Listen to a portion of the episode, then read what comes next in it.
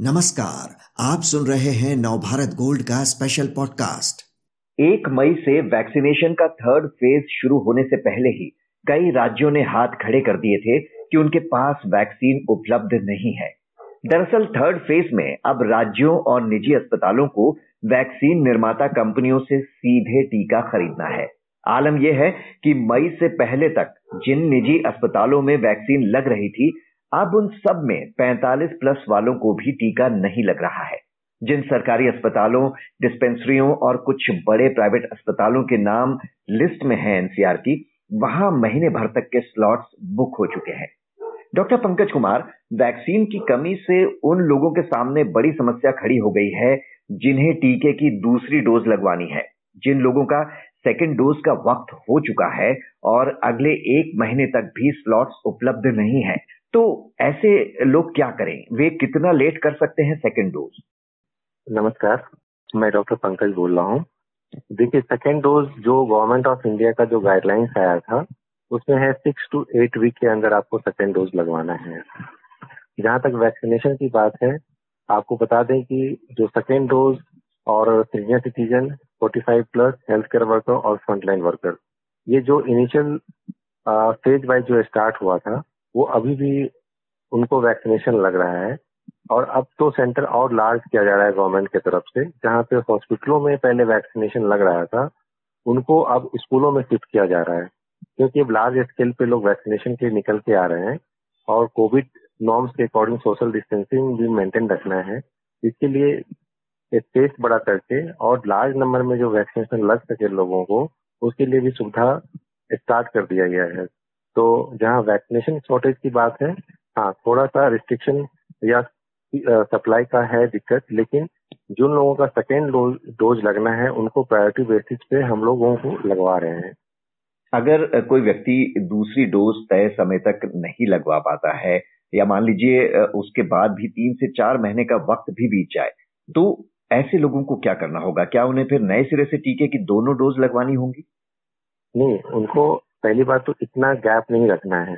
Purpose जो हमारा है कि सिक्स टू एट वीक जो गवर्नमेंट ऑफ़ इंडिया का गाइडलाइंस है कि आपको सिक्स टू एट वीक आप वन वीक एक्सटेंड कर सकते हैं, लेकिन जो आपको गाइडलाइंस है उसके अकॉर्डिंग ही आपको स्लॉट मिलेगा और उसके अकॉर्डिंग ही आपको वैक्सीनेशन भी लगवाना चाहिए, उसी पीरियड के अकॉर्डिंग लेकिन ऐसे बहुत से लोग हैं, जिनका आठवां हफ़्ता हो चुका है और अगर वो बुक करने के लिए रजिस्ट्रेशन साइट पर जाते हैं तो वहाँ एक एक महीने तक के स्लॉट्स बुकड हैं। उन लोगों को क्या करना होगा? अगर स्लॉट में कोई प्रॉब्लम आ रहा है सेकेंड डोज के लिए तो आप सेंटर पे जाएँ। अगर वहाँ पे स्पॉट रजिस्ट्रेशन अगर आपको अवेलेबल होता है, अगर उनके पास स्लॉट अगर है सम टाइम आप बुक कराते हैं, उसके बाद भी लोग टर्न अप नहीं हो पाते हैं सेंटर पे। बुकिंग वेस्टेज चला जाता है उस टाइम पे। अपॉइंटमेंट वेस्टेज हो जाता है तो आपको सेंटर पे जाके पता करना चाहिए कि अगर उनके पास अगर उस दिन का अगर स्लॉट उनके पास है तो वो ऑन स्पॉट रजिस्ट्रेशन में भी वैक्सीनेशन ले सकते हैं। जी। डॉक्टर साहब ब्रिटेन का एग्ज़ाम्पल दिया जाता है कि उसने ज़्यादा से ज़्यादा आबादी को पहला डोज लगाने का लक्ष्य बनाकर कोरोना को काफ़ी हद तक काबू में किया है। उस वक्त वहाँ भी काफ़ी हालात बिगड़ रहे थे, लेकिन उसने ये लक्ष्य तैयार किया।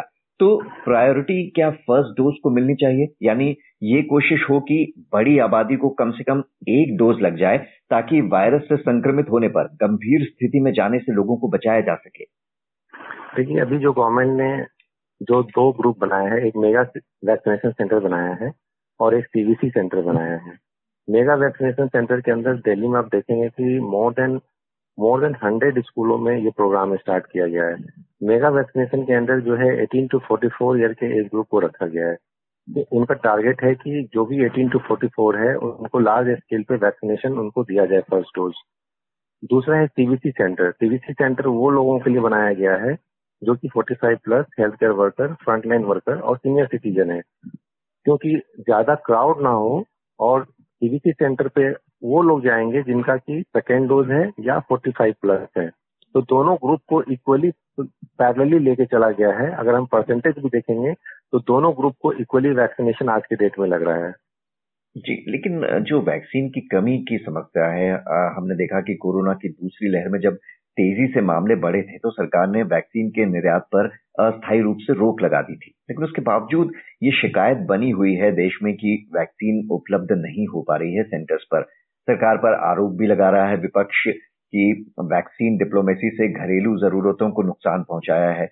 तो निर्यात रोके जाने के बावजूद ये कमी बनी क्यों हुई है? क्योंकि लार्ज नंबर ऑफ़ ग्रुप जो है वैक्सीनेशन के लिए रजिस्टर किया है उनको। जो साइट है, जो सेशन साइट है, एक सेशन साइट पे आप 150 वैक्सीनेशन का स्लॉट बनाते हैं। आप उसी के अकॉर्डिंग आप स्लॉट डिवाइड करते हैं। क्योंकि एक आपका नंबर टारगेट फिक्स किया गया है हर हर वैक्सीनेशन सेंटर पे। कि मिनिमम आपको इतना वैक्सीनेशन का स्लॉट मिलेगा। क्योंकि वो crowd management plus man power plus vaccination ऐसा नहीं है। हाँ ठीक है, थोड़ा शॉर्टेज है बट ये नहीं है कि रेगुलरली वैक्सीन अभी भी आप देखेंगे तो दिल्ली के अंदर काफ़ी ज़्यादा वैक्सीनेशन दोनों ग्रुप में लग रहा है।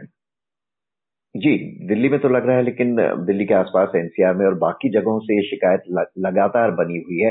तो अभी जो वैक्सीनेशन की रफ्तार है उस हिसाब से तो सभी को टीका लगाने में काफ़ी समय लग जाएगा। रफ्तार बढ़ाने के लिए आपको क्या लगता है क्या करना होगा? क्या विदेशी वैक्सीन के भारत आने के बाद ये रफ्तार बढ़ेगी कुछ? देखिए रफ्तार बढ़ाने के लिए गवर्नमेंट जो है हर डे प्लान करता है और इसीलिए जो है गवर्नमेंट ने हॉस्पिटलों में जो वैक्सीनेशन होता था उनको और तेज करने के लिए उन्होंने बड़ा स्पेस ऑक्यूपाई किया गवर्नमेंट स्कूल को। जिससे लार्ज नंबर ऑफ़ आप पब्लिक को इन्वॉल्व कर सकते हैं और उनका वैक्सीनेशन शेड्यूल तय कर सकते हैं और उनको वैक्सीनेट कर सकते हैं। और जो ड्यूरेशन है ड्यूरेशन भी गवर्नमेंट जो है, पहले nine AM to nine P M का ड्यूरेशन रखा है कि लार्ज से लार्ज पॉपुलेशन को हम कवर कर सके जल्दी से।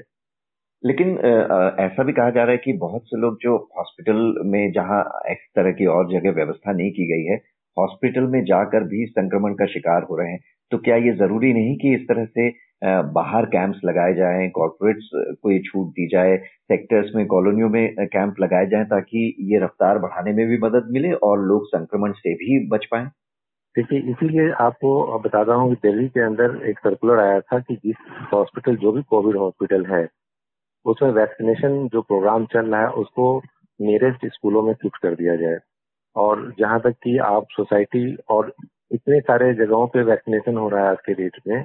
आप डिस्पेंसरी में देख लीजिए पॉलीक्लिनिक में देख लें और स्कूलों में देख लें तो मैक्सिमम सेंटर्स बनाए गए हैं। सिर्फ़ नॉर्थ वेस्ट डिस्ट्रिक्ट में ही hundred centre vaccination vaccination centre हैं और भी centres day by day government उसको शेड्यूल कर रहा है और मुझे लगता है कि आने वाले टाइम में वैक्सीनेशन की रफ्तार और बढ़ेगी।